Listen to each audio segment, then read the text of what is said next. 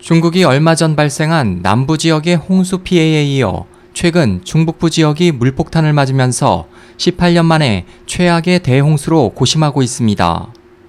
22일 신화통신 등 현지 언론에 따르면 지난 18일부터 21일까지 허베이, 산시, 산둥, 허난, 산시, 간수 등 중국 중북부 지역에 기록적인 폭우가 내렸습니다. 이로 인해 총 116명이 사망 또는 실종되고 수백만 명의 이재민이 발생했으며 1조 원이 넘는 재산 피해와 함께 만리장성 일부가 훼손되는 등 막대한 피해가 발생했습니다. 수도인 베이징은 지난 19일부터 21일까지 무려 55시간 동안 계속 비가 내려 역대 최장시간 강우를 기록했습니다. 평균 강우량은 212mm였으나 일부 지역은 453mm에 달하기도 했습니다.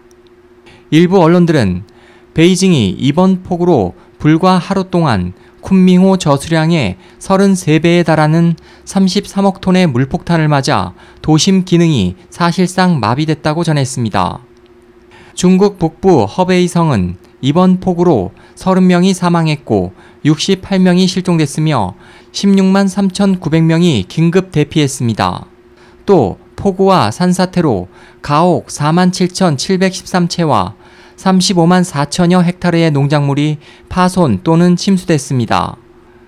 지난 21일 정오까지 집계에 따르면 허베이성이 폭우로 입은 경제 피해액은 47억 5천만 위안, 약 8,088억 원에 달하며 특히 한단, 싱타이, 수자장 등이 큰 피해를 입었습니다. 허베이성 인근의 허난성도 큰 피해를 입었습니다.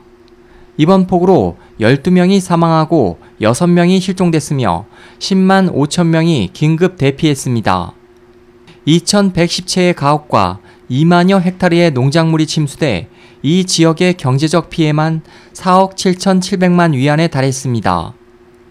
장마전선은 랴오닝성, 지린성 등 동북 지역으로 이동하고 있어 피해는 더욱 늘어날 것으로 예상되고 있습니다. 현지 언론에 따르면 랴오닝성의 경우 이번 폭우로 상당수 고속도로가 전면 또는 부분 폐쇄됐고 주요 도로 곳곳이 침수 피해를 입으면서 대중교통도 일부 마비됐습니다.